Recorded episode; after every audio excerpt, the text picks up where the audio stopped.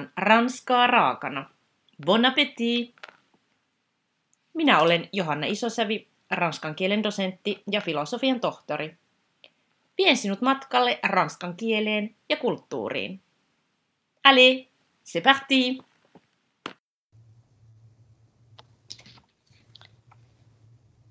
Tässä jaksossa vieraanani on kaksi uutta Ranskan opiskelijaa Helsingin yliopistosta, Marika Helovuo ja Iiris Kari Kytö. Aloitin itse tänä syksynä määräaikaisena Ranskan yliopiston lehtorina ja on ollut todella ilo päästä työskentelemään uusien Ranskan opiskelijoiden kanssa.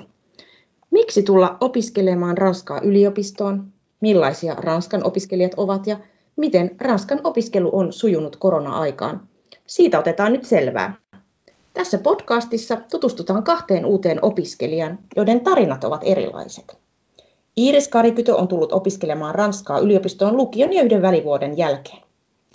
Marika Helovuo puolestaan toteutti pitkään kyteneen haaveensa Ranskan opinnoista nelikymppisenä. Lämpimästi tervetuloa Ranskaa raakana podcastin vieraiksi Marika Helovuo ja Iiris Karikytö. Kiitos. Kiitos Iiris, sinä tulit välivuoden jälkeen Helsingin yliopistoon opiskelemaan ranskaa.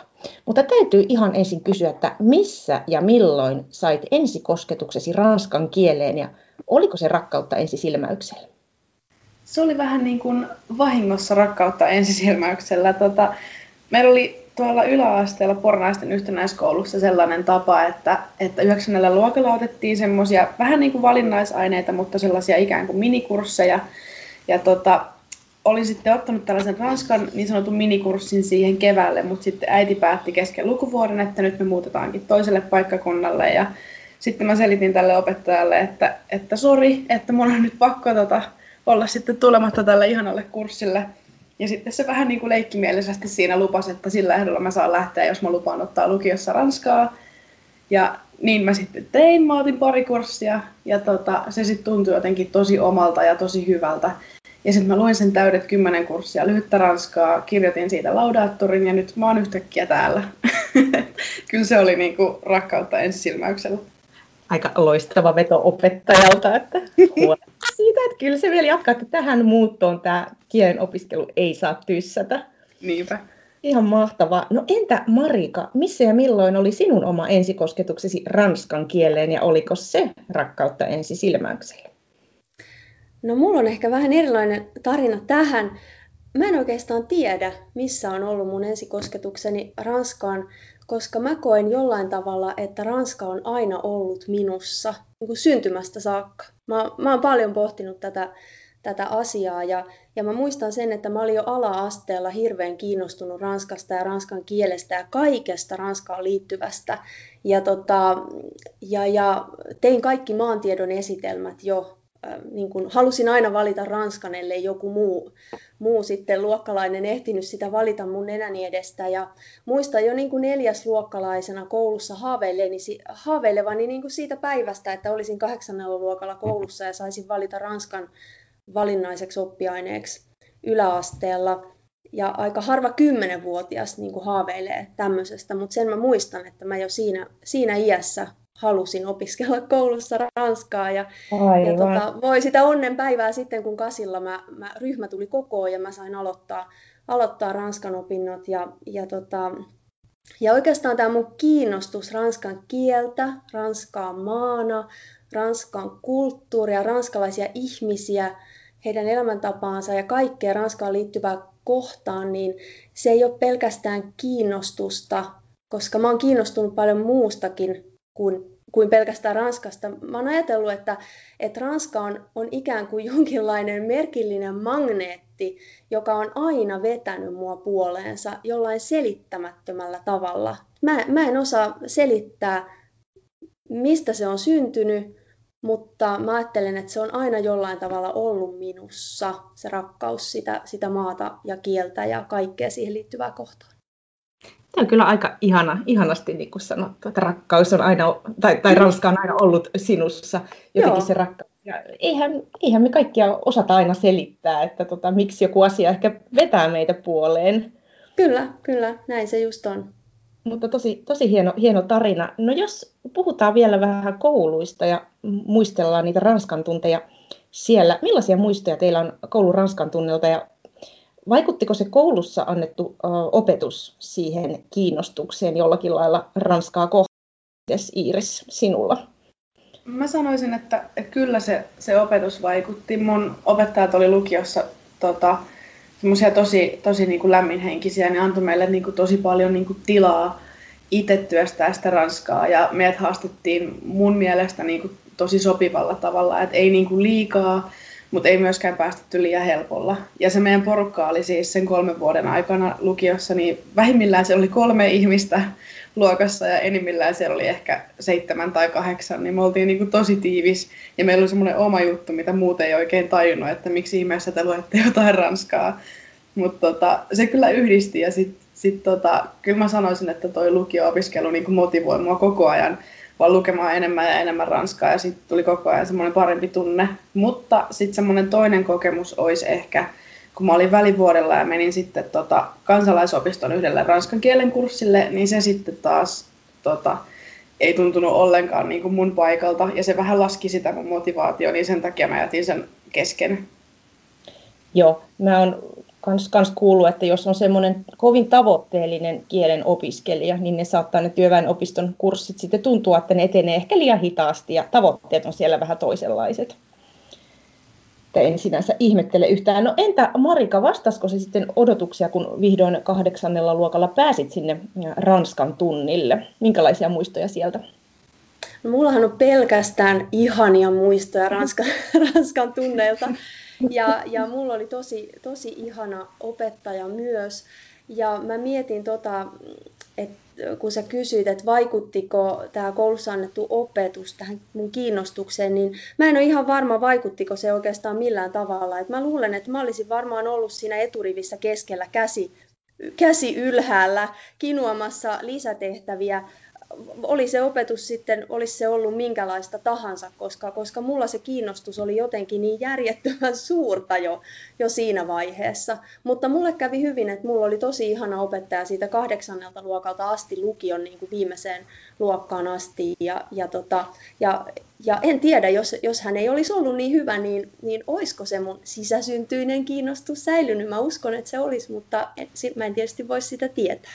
Niinpä, ei voi nähdä niin kuin vaihtoehtoista polkua. No mutta ainakaan sitä ei tukehdutettu sitä sisäsyntystä kiinnostusta. Niin. Ei ehkä olisi voinut, voinut mikään tehdäkään, mutta tota, tosiaan nyt opiskelette molemmat Ranskaa Helsingin yliopistossa. Iiris, miksi sitten päädyit hakemaan Ranskan opintoihin välivuotesi jälkeen? Se oli vähän sellainen tota, yllätys niin kuin mulle itselleni ja mun läheisille kaikille että tota, mä en siis sinä keväänä, kun mä valmistuin lukiosta, niin en vielä hakenut lukemaan ranskaa. Ja tota, sitten tuli toi välivuosi ja sitten äidin kanssa istuttiin alas ja mietittiin, että, että mitäs kaikkea mä nyt tänä vuonna haen. Ja sitten me molemmat melkein niin kuin samaan aikaan sanottiin ääneen, että no entäs se Ranska, koska kun se tuntui niin hyvältä siellä tota, lukiossa. Ja sitten mietittiin vaan, että Helsinki vai Turku. Ja, ja Helsingin laitoin sitten ykkösvaihtoehdoksi, koska tämä on jotenkin ollut enemmän semmoinen koti mulle, vaikka täällä en ole ennen asunut. Ja tota, tein pääsykokeen ja sitten meni pari päivää, niin tuli viesti, että pääsit todistuksella sisään. tota, mutta se oli vähän sellainen ylläri, mutta tällä hetkellä tuntuu niin kuin hyvältä olla täällä. Eli sä hait niin ensikertalaisten kiintiössä ilmeisesti yliopistoon silloin? Joo. Joo, loistavaa. Mutta Marikalta mun täytyy kysyä ihan päinvastasta kuin Iirikseltä, että Miksi ylioppilas, joka oli kouluaikoina osoittanut suorastaan valtavaa kiinnostusta kaikkia Ranskaan liittyvää kohtaa, niin kieltä, kulttuuria kuin maatakin kohtaan, niin ei sitten mennytkään opiskelemaan yliopistoon Ranskaa? No siinä kävi vähän niin, että tota, mä asuin silloin Tampereella ja mä oon kotoisin Tampereelta. Ja Tampereen yliopistossa ei voinut opiskella ranskaa pääaineena. Ainoat vaihtoehdot oli muistaakseni just Turku ja Helsinki. Ja tota, mun koko elämä oli Tampereella. Mun perhe, mun ystävät, poikaystävä, ää, kaikki oli siellä. Ja siinä kävi niin, että mä olin sit lopulta niin kuin liian arka muuttamaan toiselle paikkakunnalle ja vielä niin kuin, niin kuin pääkaupunkiseudulle. Se ei ollut ihan niin tavanomasta silloin 90-luvun alkuvuosina, että lähdettiin toiselle opiskelupaikalle, vaan, vaan tota, mäkin sitten valitsin mennä Tampereen yliopistoon opiskelemaan suomen kieltä ja pääsin heti lukion jälkeen suoraan sisään ja, ja opiskelin kyllä ranskaa sivuaineena, mutta tota, sitten siellä yliopistossa, kun on niin paljon kaikkea kiinnostavaa, niin, tota, niin sitten jollain tavalla ne muut aineet sitten imaisi mut mukaansa. Ja, tota, ja sitten muutaman vuoden jälkeen se, se ranska sitten vaan, vaan jotenkin jäi unholaan. Näin mulle kävi. Niinpä, että Marika, sun elämässä Ranska oli pitkään vain sivuroolissa, että kun valmistut maisteriksi, kerrot, että opiskelit, äh, työskentelit sitten kirjastoalalla pitkään, mutta kerro meille, mitä tapahtui kaksi vuotta sitten, kun vanha intohimosi Ranska ilmoitti olemassaolostaan. Miten sinä ryhdyit toimimaan tämän intohimon hyväksi ja herättämään passiivista kielitaitoa eläväksi? No tota, siinä kävi vähän niin, että niin kuin varmaan monelle muullekin nelikymppiselle käy, että että tota, sitä jollain tavalla havahtuu siihen, että elämästä on puolet mennyt, hyvässä lykyssä on puolet jäljellä. Mm. Sitä havahtuu siihen, että tämä elämä ei kestä ikuisesti, täällä ollaan vaan tämän yhden kerran.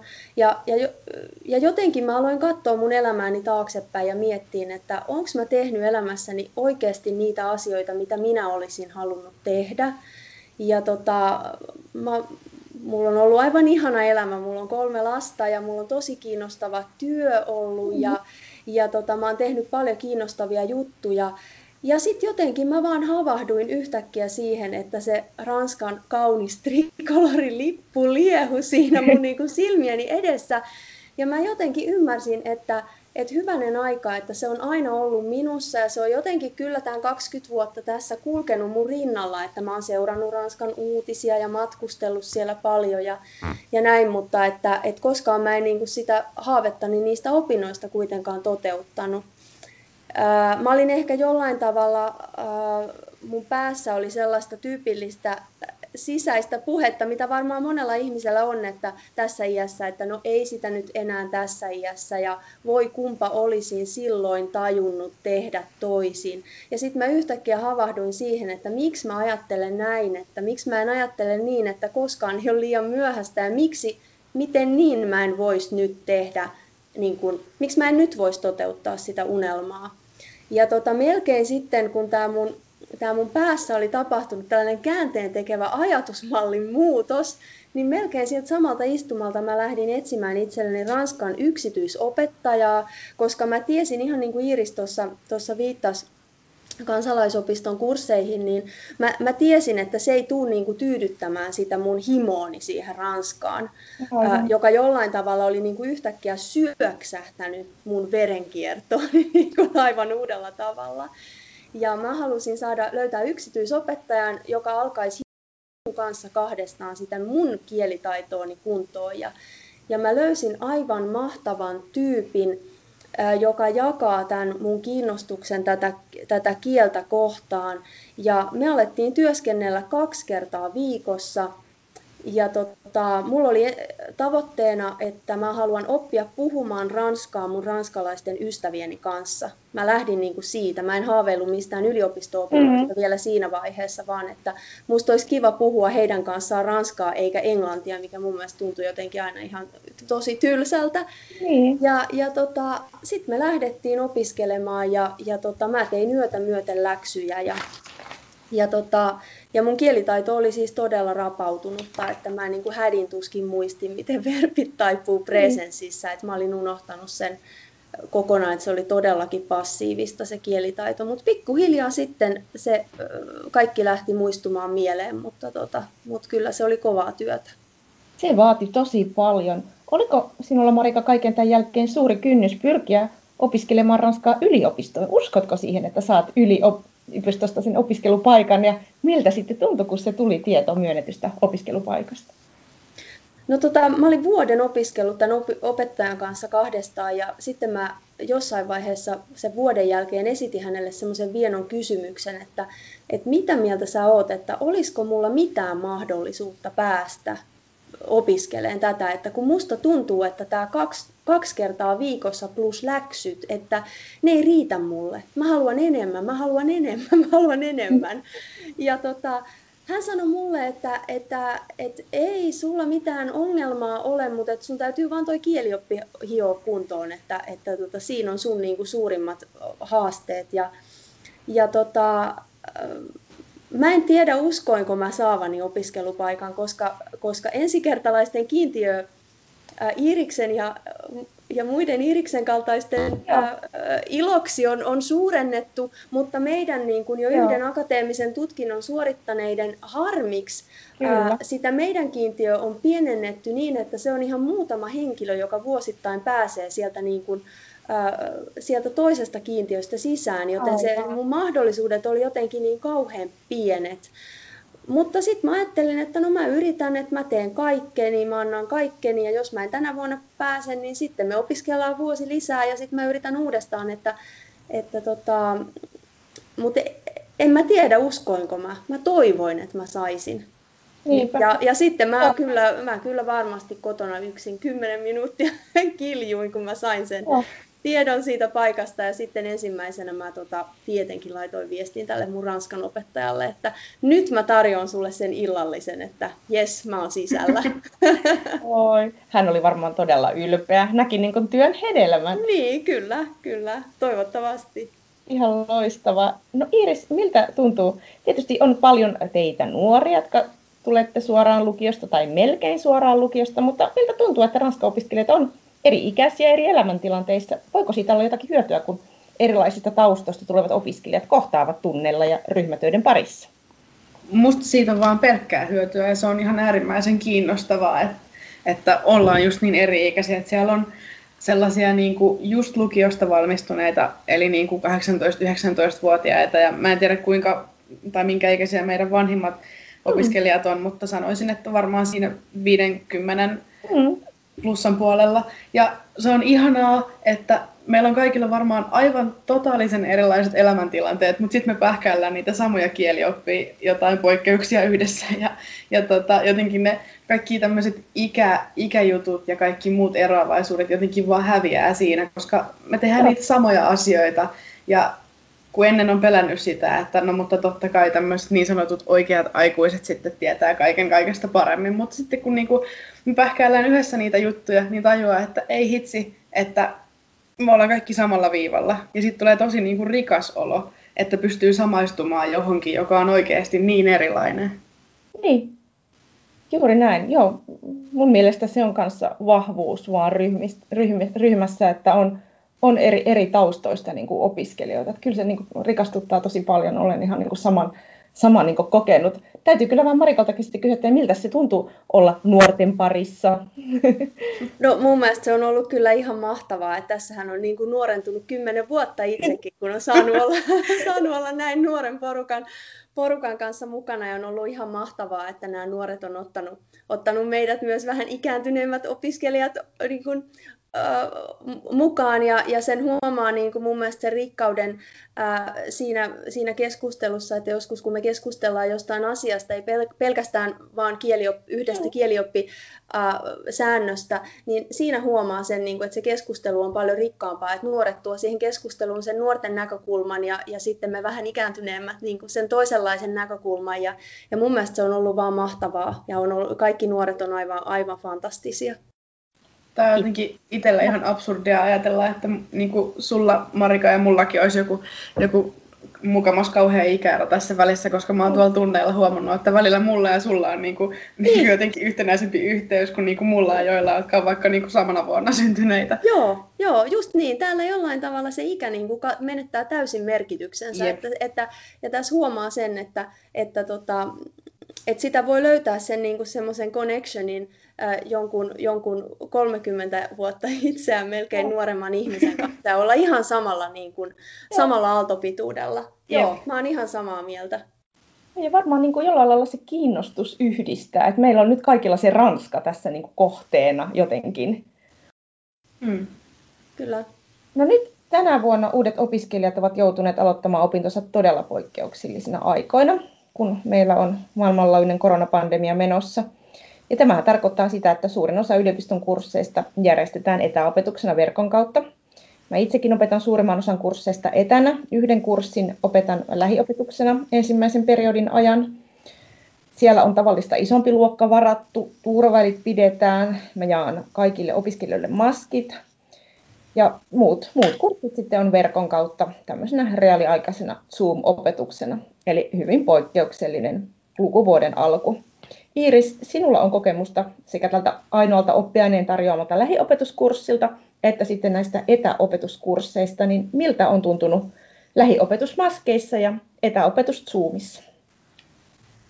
No mä olin tosi, tosi jotenkin peloissani siitä silloin, kun tota, alkoi tämä tämä opiskelusyksy ja tiesin, että nyt kaikki on ihan eri tavalla, kuin on, on pandemia meneillään ja, ja tota, kaikki opiskelijabileet ja tapahtumat on peruttu ja kaikki on, tai luulin silloin, että kaikki mm. olisi niin kuin etänä, kaikki nuo kurssitkin. Ja vaikka kuulun riskiryhmään itsekin, niin silti kun kuulin, että on mahdollisuus osallistua tällaiseen yhteen lähiopetuskurssiin, niin mä tiesin heti, että mä haluan sinne, koska, koska mä oon tosi sosiaalinen persoona mm. ja sitten se on ainoa paikka, missä niin kuin näkee konkreettisesti ihmisiä ja pääsee pois kotoa, kun tällä hetkellä tästä mun työpöydästä on tullut se niin kuin yliopisto. Niinpä. Niin tota, se on ihana päästä niin kuin johonkin konkreettisesti johonkin kampukselle niin kuin, niin kuin tekemään niitä, niitä asioita. Mutta tota, samalla mä huomaan, jos mä vertailen niin kuin tota, niin kuin etätunteja ja sitä yhtä lähikurssia, niin välillä musta tuntuu, että nyt me ollaan niin kuin totuttu siellä Zoomissa puhumaan itse asiassa vähän niin kuin avoimemmin. Joo. Ja mä oon aika paljon siitä kuullut nyt, nyt tuota juttelua siellä sun täällä, ja kuulemma se liittyy siihen, että kun ihmiset on niinku siellä omassa kodissa, niissä omissa kotihousuissa ja, ja omassa ympäristössä, niin se onkin yhtäkkiä paljon helpompi niinku jutella asioista ihan tuntemattomienkin ihmisten kanssa. Mutta sitten Zoomissa on mun mielestä, tai tuollaisissa etäopetustunneissa, niin on jotenkin ihmisellä isompi kynnys niin kuin vaikka mm. keskeyttää opettajaa ja kysyä jotain. Niinpä. Tai sopia sellaisia yhteisiä asioita, koska ei näe niitä, niitä toisia, ei näe sitä nonverbaalista viestintää, mitä koko ajan tapahtuu. Mutta sanon, että, että molemmissa on, on puolensa. Joo, se on hauska, kun sä, säkin sanot, että, että tuntuu, että melkein helpompi keskustella joskus verkossa mä itse niin koen, että nyt se lähiopetus, mitä mä itsekin siellä maskeissa ja turvaväleissä pidän, niin se ei ole sitä normaalia opetusta. Musta tuntuu, että se rajoittaa aika paljon, että kun yleensä mäkin tykkään, että on, on pienryhmäkeskustelua ja muuta, nyt, nyt pitää koko ajan jotenkin olla niin kuin kaukana toisista. Yep. Niin mä luulen, että sekin voi siellä lähiopetuksessa niin kuin vähän estää sellaista sellaista niin kuin läheisempää vuorovaikutusta. Ja sitten taas kun etänä, kun voidaan jakaa niihin pienryhmiin niissä breakout-huoneissa, niin ikään kuin siellä ei sitten tarvitse piitata niin kuin turvavälistä, että voidaan niin kuin muutaman hengen kanssa puhua. Niin, että se on tavallaan sellainen jännä, jännä paradoksi, minkä mä oon itsekin niin kuin huomannut. Mutta Marika, sinun elämäntilanteeseesi ilmeisesti tämä etäopetus on suorastaan paremmin sopinut kuin lähiopetus olisi ollut. No kyllä ehdottomasti. Kyllä mua, mua tota, ennen koronapandemiaa mua hivenen jännitti, kun mä olin päättänyt, että mä pyrin Helsingin yliopistoon lukemaan ranskaa, että mitä ihmettä mä sitten teen, jos mä pääsen. Että, tota, että mulla, on, mulla on tosiaan kolme lasta, vanhin on jo muuttanut kyllä pois, pois kotoa, mutta kaksi täällä, täällä kotona vielä. Ja asun vähän kaukana Helsingin keskustasta ja mulla on, mulla on työtkin vielä tässä, tässä, mitkä pitää samanaikaisesti hoitaa ja yrittää kaikki nämä sovittaa yhteen, niin mulle tämä, tämä koronapandemia on ollut, ollut hyvä juttu tältä kannalta, mm-hmm. että, että nyt mä voin saatella mun pienen ekaluokkalaisen kouluun joka aamu, yhdeksäksi sitten ensimmäiset Zoomit alkaa 10.15 ja tota, mä ehdin siinä tehdä hyvin läksyjä vielä ennen, ennen Zoomia ja avata sitten vaan koneen, kun toinen vaihtoehto olisi se, että mulla melkein, melkein tunti 15 minuuttia mm. menisi suuntaansa, kun mä täältä, täältä mm. kotoa lähtisin joka päivä keskustaan, niin se kyllä hankaloittaisi mun elämää ihan valtavasti. Tämä on ollut mulle hyvä juttu, tämä etä, etäopetus. Joo, mun mielestä on niin kuin tärkeää puhua siitä, että on elämäntilanteita, joihin se tosi hyvin sopii. Ja sitten tietenkin nämä nuoret opiskelijat, par- parikymppiset, niin sehän on tietysti taas ihan hirveätä, kun niitä opiskelijarientoja ei voida samaan tahtiin pitää ja muuta, että, että eri ihmiset on niin eri tilanteissa tässä. Niin on, niin on mutta mäkin sanon sen, että, että mä uskon, että mä oon tehokkaimmillani silloin, kun mä saan käyttää päivästä niin kuin sen mun kaikista energisimmän hetken siihen opiskeluun, niin se on ollut siitä hyvä, että nyt on aika monta kurssia tällä hetkellä käynnissä, jotka on niin kuin tosi itsenäisiä, että ne luennot on sellaisia, että ne katsotaan videolta sitten kun itse haluaa ja sitten tehdään ne tehtävät sillä tosi omassa aikataulussa, niin toisaalta se on kyllä sopinut mulle ihan, ihan tosi hyvin, että tässä, tässä on siis paljon hyvää kanssa. Joo, minusta se on niin tärkeää, tärkeää tavallaan tunnustaa, että asiat ei ole niin mustavalkoisia, että on, on paljon huonoa, mutta on ehkä tuonut jotain, jotain niin hyvääkin ja yritetään niin sopeutua ja keksiä aina niin parempia ratkaisuja. No jos mietitään Ranskan opetuksen sisältöjä, niin ovatko ne vastanneet teidän odotuksianne? Että onko opiskelu ollut kiinnostavaa tai rankkaa tai vaikeaa ja mitä kursseja teillä on meneillään? Kielioppi on täältä jo tullut, tullut esiin ja tällaiset asiat kiinnostaa varmasti, jos, jos joku on suunnittelemassa kielen opis, opiskeluja yliopistossa. Eli mitäs, onko vastannut odotuksia ja mitäs, mitäs on meneillään? Haluaako Iires vaikka aloittaa? No joo, tota, mä odotin, että, että on paljon työtä ja se oli ihan totta. Mutta tota, ei ole mitään sellaista niinku murskaavaa työmäärää. Et se on siis, pitää tehdä ne hommat ja that's it, mutta se kun on motivaatio siihen, niin ei se, ei se tunnu mitenkään niinku painostavalta. Ja on ollut rankkaa, mutta on ollut myös tosi niinku, antanut tosi paljon mulle henkilökohtaisesti, koska mä rakastan opiskelua ja mä rakastan oppia lisää asioita ja nyt, nyt mä saan just sitä. Ja tota, tällä hetkellä mitä kursseja on meneillään, niin just se kielioppi ja sitten ää, teidän kursseista teksti ja konteksti. Ja sitten yksi, mikä yllätti ihan tosi paljon, oli se, miten paljon mä oon innostunut tota, yleisen kirjallisuustieteen johdantokurssista. Aa. Joo, se yllätti, yllätti isosti. Ja sitten tota, toi fonetiikan ja kielitieteen kanssa tuommoinen ykköskurssi, niin ne on jotenkin ottanut ihan niin kuin lonkalta, että miten nämä nyt on näin supermielenkiintoisia, vaikka en tiennyt, että tulisin opiskelemaan niitäkin. Mä ajattelin jotenkin, että tämä on nyt vaan pelkkää ranskaa se kolme tai viisi vuotta. Niinpä. Niinpä, siihen kuuluu vähän näitä yleisiä opintoja ja sitten tietysti sivuaineitakin jossain vaiheessa, niin se on aika monipuolista, sekin on hyvä muistaa. Joo, mm. ja jotenkin mulla oli semmoinen ajatus vielä lukiossa, että yliopisto on sitten semmoista, että ei niitä opettajia ja professoreita voisi vähempää kiinnostaa, että mi- mitä me tehdään ja miten me pärjätään. Mutta esimerkiksi just, just teidän kursseilla on ollut siis ihanaa se, että olette niinku halunnut tutustua meihin opiskelijoihin ja, ja tota, just testata erilaisia, erilaisia tapoja ja kuunnellut niinku niin kuin meidän tarpeita ja, ja sitten niin kuin, niin kuin mukautunut niihin. Ja nyt mitä mä oon jutellut niin kuin muiden opiskelijoiden kanssa, niin kaikki on puhunut sitä, että just nämä nimenomaiset kurssit on alkanut tuntua koko ajan vaan kivemmilta. No toi on mulle ihana kuulla. Ja oikeastaan mustakin on alkanut tuntua siltä, että nämä kurssit tuntuu aina vaan mukavimmilta, että, että yes. kun meillä on sen verran viikkoja takana ja ja opiskelijat uskaltaa enempi puhua ja olla vuorovaikutuksesta, ja sehän on se, minkä takia niin mä teen tätä hommaa ja teitä varten, niin se on ollut ihan, ihan tosi mahtavaa. Mutta että se vaatii myös aikaa, että kaikkihan me ollaan, kun on uudet opiskelijat, minä uutena opettajana, se vaatii myös aikaa, että kun me tutustutaan toisiimme ja saadaan tavat pyörimään ja vielä näin poikkeusaikana, niin mutta hienolta kuulostaa. Mitäs Marika, mitenkäs on, onko vastannut odotuksiasi?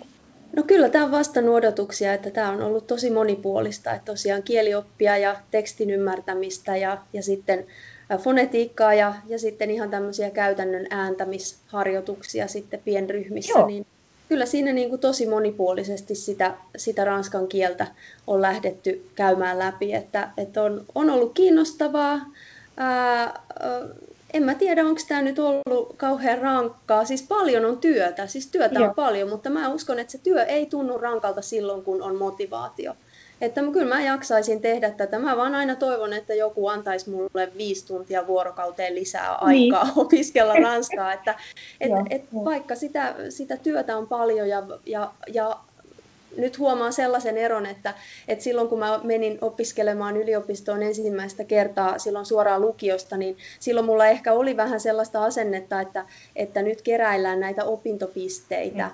Et, et, huomaan kyllä, että olin, olin joskus vähän sellainen, niin, niin nyt mulla on aivan erilainen asenne tähän opiskeluun, että mä oon täällä oppimassa nämä asiat, en keräämässä näitä opintopisteitä. Et siinä on ihan, ihan selvä niin kuin näkökulma ero. Joo Vaikka en mä silloinkaan tietysti mikään sellainen, että kyllä mä silloinkin olin kiinnostunut siitä, mutta että nyt se on niin kuin täysin poissa, että, että mä haluan oppia nämä asiat ja sen takia mä teen aina kaikki läksyt ja, ja, ja harjoittelen ja, ja valmistaudun sille seuraavalle tunnille, että se on mun niin kuin tavoite oppia kaikki mahdollinen, mitä täällä opetetaan. Joo, ja se säännöllinen mm. työskentely on tosi tärkeää, että, että et kyllähän ne asiat sitten helpottaa, kun on vähän aikaa opiskellut. Aluksi on tietenkin varmasti vaikeampaa. Muistan omista opiskeluajoista, niin ainahan uusi on vähän vaikeampaa. Mutta se tosiaan, että, että kyllähän me opettajat niin autetaan teitä oppimaan, että jos säännöllisesti ilmestyy sinne Zoomiin ja on tehnyt ne kaikki tehtävät, että kyllähän nämä on ihan ihmisen kokoisia nämä kaikki, ja te olette päässyt opiskelemaan ja teillä on kyvyt ja mahdollisuudet niin kuin tähän, että aika, aika pitkälle pääsee ihan sillä semmoisella säännöllisellä, ja silloin niistä tehtävistä ei tule myöskään niin suuria, kun niitä tekee pikkuhiljaa jakaa mm. vaikka osiin. Kyllä, kyllä. Ja kyllä kielen, op, kielen opiskelu, niin se on niin kuin raakaa työtä. On. Ei, ei siinä, niin kuin, siinä ei ole minkäänlaisia oikopolkuja olemassa. Ei. Et se ei. työ täytyy tehdä. Näin se vaan on. Kyllä, kyllä. Mutta kyllä se sitten niinku pa- pa- palkitsee, että jossain vaiheessa huomaa, että ahaa, jotain niinku tämmöisiä harppauksia, että nyt mä osaankin näin paljon enemmän. Ja tietysti sitä ei aina, aina osaa niin analysoida välttämättä, kun elää sitä opiskeluarkea. Mutta kyllä mä, kyllä mä luulen, että tota, tulette huomaamaan niitä harppauksia omassa osaamisessanne. No mitä te odotatte eniten Ranskan opinnolta jatkossa ja millaisia asioita te haluaisitte oppia? Iiris. Mun pääidea siinä, että miksi mä ylipäätään haluan opiskella ranskaa täällä yliopistossa on se, että mä haluan oppia sen kielen. Mä en ole vielä keksinyt mitään selkeää polkua sitten yliopiston jälkeen, eikä mua oikeastaan haittaakaan se. Niin mä odotan, mä odotan sitä, että mä totun kaikkiin näihin, näihin työtapoihin, näihin Joo. työalustoihin, näihin kaikkiin käytännön juttuihin ja voin sitten niin kuin satasella keskittyä siihen, että mä oon nyt oppimassa tätä ihanaa kieltä vihdoin. Kyllä, kyllä. Eikä tarvikaan niin kuin vielä olla, olla sellaisia niin kuin suuria visioita. Riittää tavallaan, että on kiinnostunut. Ja sit, tavallaan tässä on se, että me annetaan niin ohjelmaa teille valmiiksi tavallaan, että tässä on näitä kursseja nyt, että ne etenee tavallaan, että se riittää, että osallistuu. Entä, entä Marika, minkä sellaisia odotuksia sinulla on ja olisiko jotain, mitä erityisesti haluaisit oppia? No mä haluan oppia kaikesta kaiken. mä suhtaudun joka ikiseen Ranskan kurssiin, joka mun lukujärjestyksessäni niin oli niin yhtä suurella intohimolla. Ja, ja tota, mä jokaisella kurssilla vaan niin kun, silmät sädehtien siellä Zoomista. Jo paria minuuttia ennen, ennen Zoomin alkua. Ää, ja tota, mä odotan niin kuin vaan jotenkin monipuolisesti, mahdollisimman monipuolista, monipuolisia lähestymistapoja Joo. Ranskan, eikä pelkästään kieleen, vaan myös siihen kulttuuriin, koska Joo. kieli, on, kieli ja kulttuuri on aina niin kuin toisiinsa sulautuneena. Mm. Ää, kulttuuri näkyy kielessä ja kieli näkyy kulttuurissa. Joten, tota, joten kaikki mun mielestä nämä esimerkiksi Ranskan kirjallisuuden kurssit, mitkä nyt on vielä vasta tulossa, niin tota, mm. on kyllä todella, todella kiinnostavia ja antaa sitten taas ihan oman näkökulman siihen kieleen. Ja, ja sitä kaikkea tätä monipuolisuutta suutta mä odottelen innokkaasti. Loistavaa.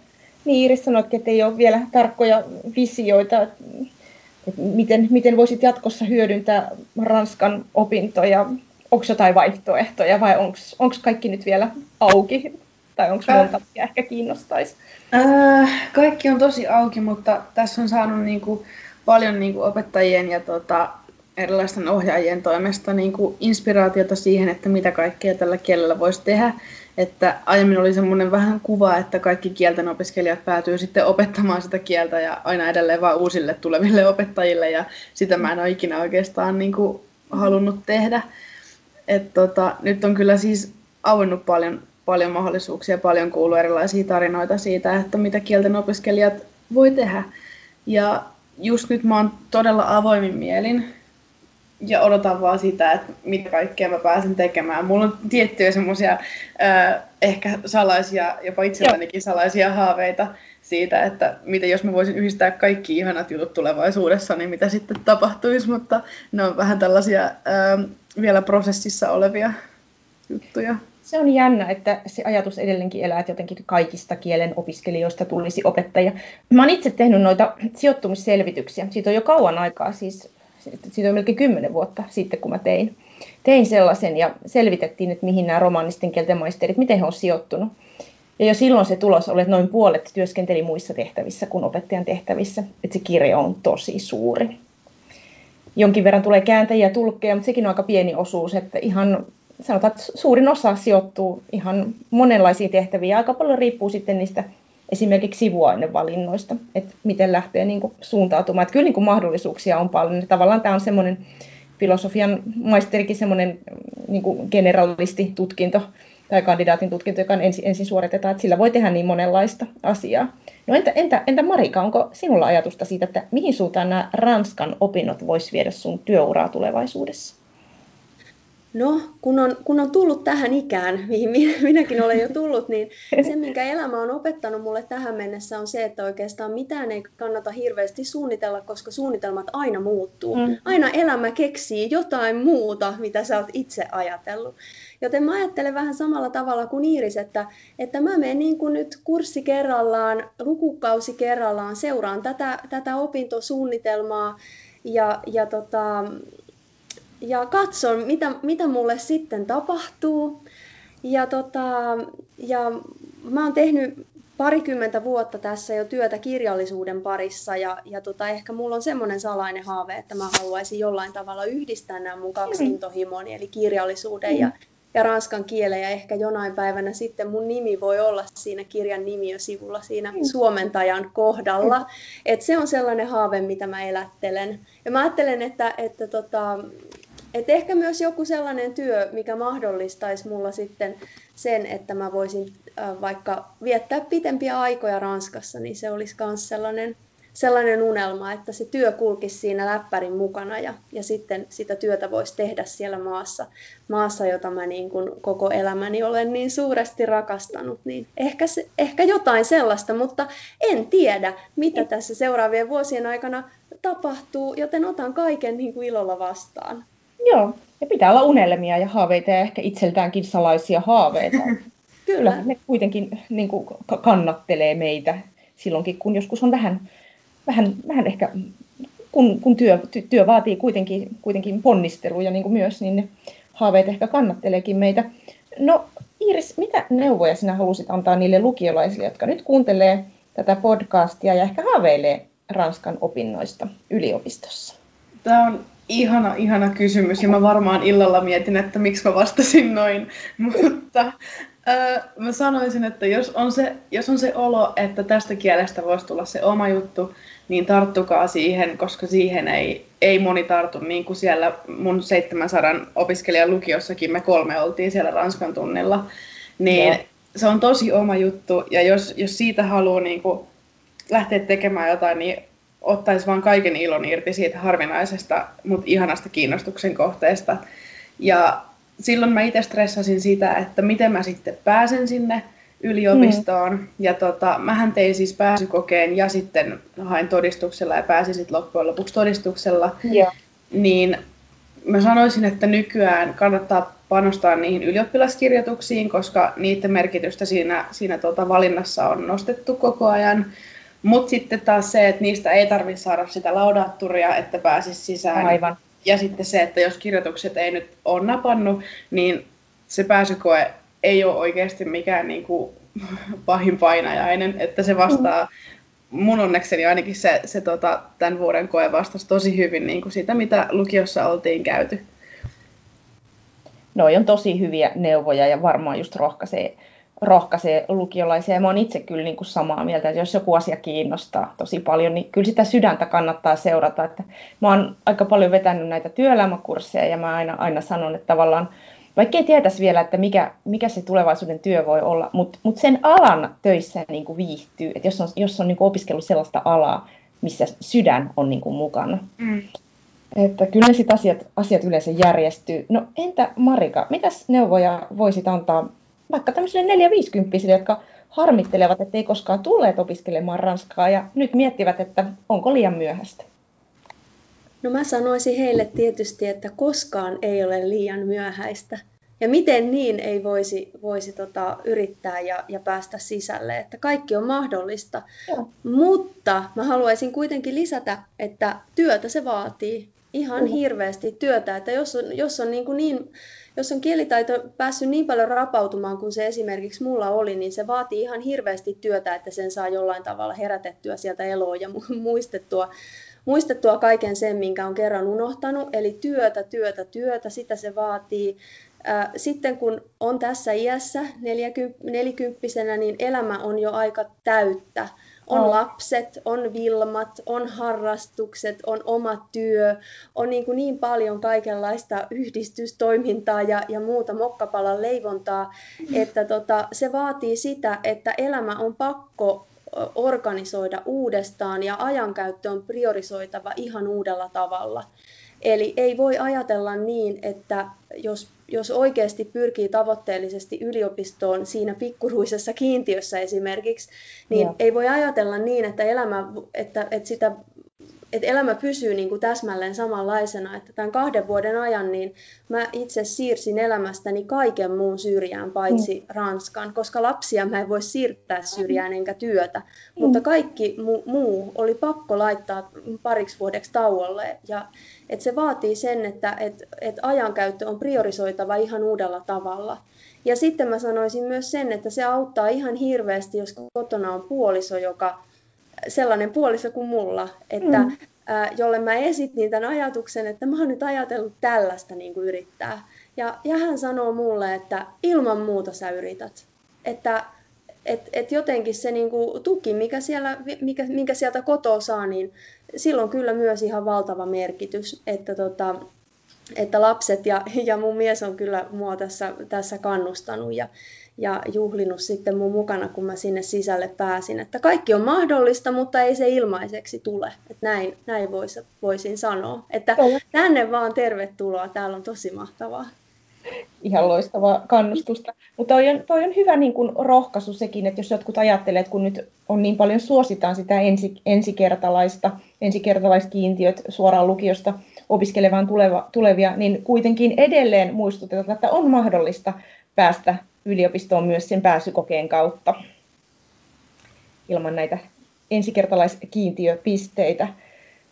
On ollut tosi mukava keskustella kahden erittäin innokkaan, motivoituneen, aktiivisen opiskelijan kanssa. Ja mulle on tosi suuri, suuri etu, etuoikeus, että mä saan tehdä töitä tällä hetkellä tällaisten, tällaisten ihmisten kanssa. Ja toivottavasti tästä sai inspiraatiota muutkin, jotka kenties miettivät, että kannattaisiko tulla yliopistoon opiskelemaan jotakin kieltä ja erityisesti ranskaa. Lämmin kiitos vierailustanne Ranska Rakana podcastissa Marika Helovuo ja Iiris Karikytö. Kiitos paljon. Kiitos. Voit lukea lisää kielen ja kulttuurin ilmiöistä blogistani johanna.isosavi.com.